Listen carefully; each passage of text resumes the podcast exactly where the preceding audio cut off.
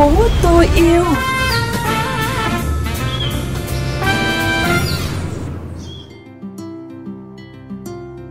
Nhật Minh và Thanh Thúy xin gửi lời chào đến quý vị và các bạn đang cùng lắng nghe chương trình Thành phố tôi yêu trên kênh VOV Giao thông.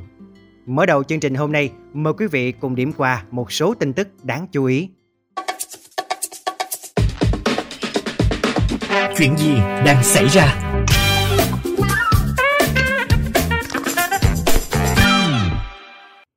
Hưởng ứng Ngày đất ngập nước thế giới năm 2023, Bộ Tài nguyên và Môi trường tổ chức tuyên truyền, phổ biến về giá trị và tầm quan trọng của các vùng đất ngập nước đối với sự sống của con người và thiên nhiên, kêu gọi người dân cùng cam kết bảo vệ, sử dụng bền vững các vùng đất ngập nước, tăng cường quản lý, phục hồi đất ngập nước.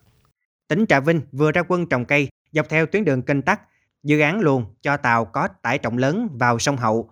Đây là một hoạt động không chỉ mang tính phong trào mà còn có ý nghĩa về thực tiễn rất cao, góp phần bảo vệ hành lang hai bên bờ kênh, tạo cảnh quan, tạo diện tích che phủ, bảo vệ môi trường, giảm phát thải tới không. Không phải chuyện đâu xa.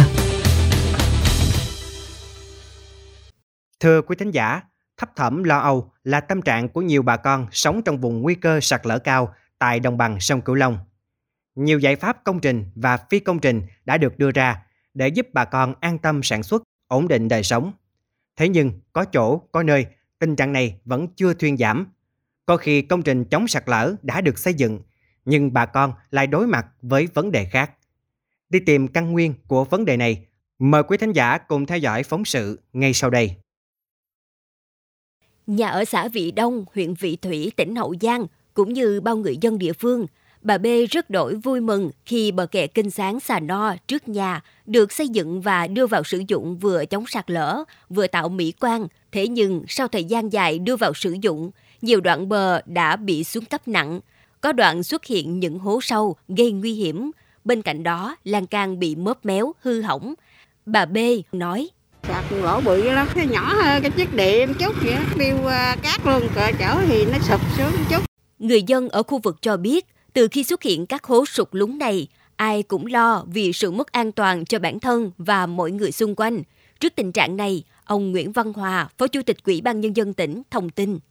Ủy ban nhân dân tỉnh cũng đã chỉ đạo các huyện có kiểm tra để khắc phục sửa chữa ngay những điểm lúng những cái đoạn mà kè bị hư hỏng đặc biệt như là lan can thì sẽ có cái khắc phục ngay trong cái thời gian tới Tại đồng bằng sông Cửu Long, đắp đê xây kè để chống sạt lở thường là giải pháp đầu tiên được tính đến. Nhưng giải pháp này được cho là không mang lại hiệu quả lâu dài và rất lãng phí nguồn lực xã hội vì không giải quyết được cái gốc của vấn đề. Bằng chứng là đê biển ở Cà Mau năm nào cũng đối mặt với sạt lở khi vào mùa mưa bão. Hay ở khu vực đầu nguồn, gần đây nhất chính là dự án kè chống xối lở bờ sông Tiền, khu vực chợ Bình Thành, huyện Thanh Bình, tỉnh Đồng Tháp với kinh phí đầu tư lớn nhưng nhiều lần sạt lở. Hay tại tỉnh Vĩnh Long vào cuối năm 2022, vụ sạt lở đã xảy ra tại bờ kè sông Măng Thích, đang trong quá trình thi công. Đoạn sạt lở có chiều dài hơn 82 mét, ăn sâu vào đất liền khoảng 15 mét, làm cuốn trôi 82,6 mét dài thành bờ kè đang xây dựng. Có thể thấy không chỉ có những bờ kè chống sạt lở đã hoàn thành và đưa vào sử dụng mà những đoạn bờ kè đang thi công cũng bị xuống cấp, thậm chí là sạt lở cuốn trôi. Vì vậy mà giải pháp công trình đang được các địa phương xem xét lại trước khi đầu tư để tránh lãng phí.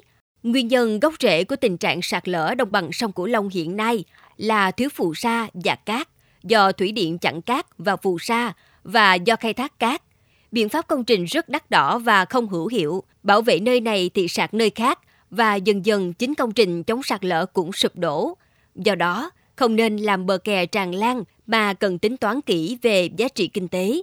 Tiến sĩ Dương Văn Ni, giảng viên trường Đại học Cần Thơ cho rằng cái vấn đề xây dựng một cái công trình ở bờ sông hay là ở bờ biển đó là nó tùy vào cái giá trị công trình đó và nó tùy vào cái mục tiêu mà chúng ta cần phải bảo vệ những cái nơi mà chúng ta thấy là cái phần tiền chúng ta bỏ ra đó nó ít hơn cái giá trị mà chúng ta cần gìn giữ hay là nó có cái khả năng mang lại đó thì chúng ta phải mạnh dạn di chuyển đi nơi khác chúng ta không có nên cố giữ nó bằng mọi giá dưới góc độ nhà nghiên cứu các chuyên gia cho rằng vấn đề công trình cần phải suy nghĩ và làm rất cẩn thận đặc biệt trong bối cảnh biến đổi khí hậu đang diễn biến phức tạp và khó lường. Vì thế, cần có biện pháp đầu tư phù hợp để tránh bỏ tiền ra vô ích. Thưa quý thính giả, trước thực trạng biến đổi khí hậu như hiện nay, việc nghiên cứu áp dụng mô hình thích ứng hiệu quả và phù hợp với điều kiện thực tế là việc làm đang được nhiều địa phương ở đồng bằng sông Cửu Long áp dụng.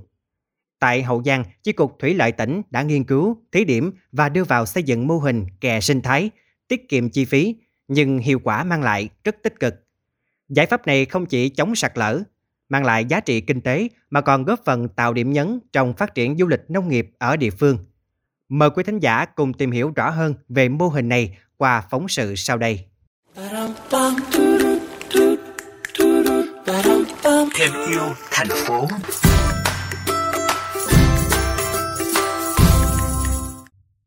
Đi dọc con kênh Cái Đôi ở thị trấn Ngã Sáu, huyện Châu Thành, tỉnh Hậu Giang, chúng tôi không khỏi bất ngờ bởi những thay đổi nơi đây. Khoảng 2 năm trước, nhắc đến khu vực này, bà con địa phương đều lắc đầu ngao ngán vì tình trạng sạt lở, sụt lún cả con đường, gây gián đoạn giao thông và ảnh hưởng đến đất đai, qua màu của người dân. Nhưng đó là chuyện của quá khứ. Từ ngày kè sinh thái được nhà nước và nhân dân cùng làm, cây bần, cây tràm được bà con trồng dọc theo bờ kênh phát triển xanh tốt. Kè sinh thái vừa giúp giữ đất, vừa mang lại hiệu quả kinh tế. Có nhà dọc theo tuyến đường này, bà Nguyễn Thị Tuyết Vân không giấu được niềm phấn khởi. Trước đây khi chưa có làm lộ này lợi nè, nó sụp dữ lắm. Sụp nguyên bộ che đưa nguyên xuống sông hết trơn luôn vậy đó. Làm lộ này rồi nè, mới trồng ba cây đó, cây thì nó tốt, từ đó nó không có sụp nữa. Mô hình kè sinh thái bằng cây xanh được thực hiện thí điểm tại một số tuyến kênh cấp 1, cấp 2, có biên độ triều dưới 2 mét. Khởi điểm là ba mô hình với chiều dài 380 mét tại huyện Phụng Hiệp và thành phố Ngã Bảy, với kinh phí khoảng 350 triệu đồng vận động từ nguồn vốn xã hội hóa. Ưu điểm của mô hình này là chi phí rẻ, dễ thực hiện, phòng chống sạt lở đất bờ sông hiệu quả. Ông Bùi Tấn Cảnh, người dân ở huyện Phụng Hiệp cho biết. Tôi rất là đồng tình và hưởng ứng thực hiện cái bờ kè sinh thái cho nó tốt đẹp rồi để đảm bảo cái vấn đề là sau này nó không còn sạt lở nữa. Mô hình kè khá đơn giản, bà con nông dân đều có thể tự thực hiện. Đầu tiên là gia cố một lớp hàng rào cừ tràm, cây tre với biên độ khoảng 5 cây trên mét, cách bờ kênh từ 2 đến 3 mét. Sau đó tấn mê bồ, lưới cước và vét đất dưới kênh đắp vào phía trong. Trồng cây tràm, cây bần tại nơi tạo lớp đất đắp và trồng hàng cây có giá trị kinh tế như cà na, dừa ở phía bên trong. Ông Trần Thanh Toàn, Chi cục trưởng Chi cục Thủy lợi tỉnh Hậu Giang đánh giá. So với cái ờ, chi phí mà xây dựng với ờ, kè bê tông thì giảm đi rất là nhiều, khoảng 15 đến 20 lần. Trong thời gian tới, ngành chuyên môn đã tham mưu cho Ủy ban tỉnh là xây dựng thêm những điểm mô hình kè sinh thái cụ thể từng khu vực. Trên cơ sở đó là lồng ghép vào việc thực hiện chiến dịch giao thông thủy lợi và trồng cây hàng năm. Mô hình sinh thái được thiết kế bằng vật liệu có sẵn tại địa phương, được đánh giá là đúng, sáng tạo, vừa có thể nhân rộng cho các địa phương có điều kiện tương tự ở khu vực đồng bằng sông Cửu Long, vừa giúp tăng thu nhập cho người dân địa phương, chống lãng phí nguồn tài nguyên đất. Đến đây, thời lượng dành cho chương trình Thành phố tôi yêu cũng đã hết. Cảm ơn quý vị và các bạn đã quan tâm theo dõi. Xin chào tạm biệt và hẹn gặp lại trong các chương trình lần sau.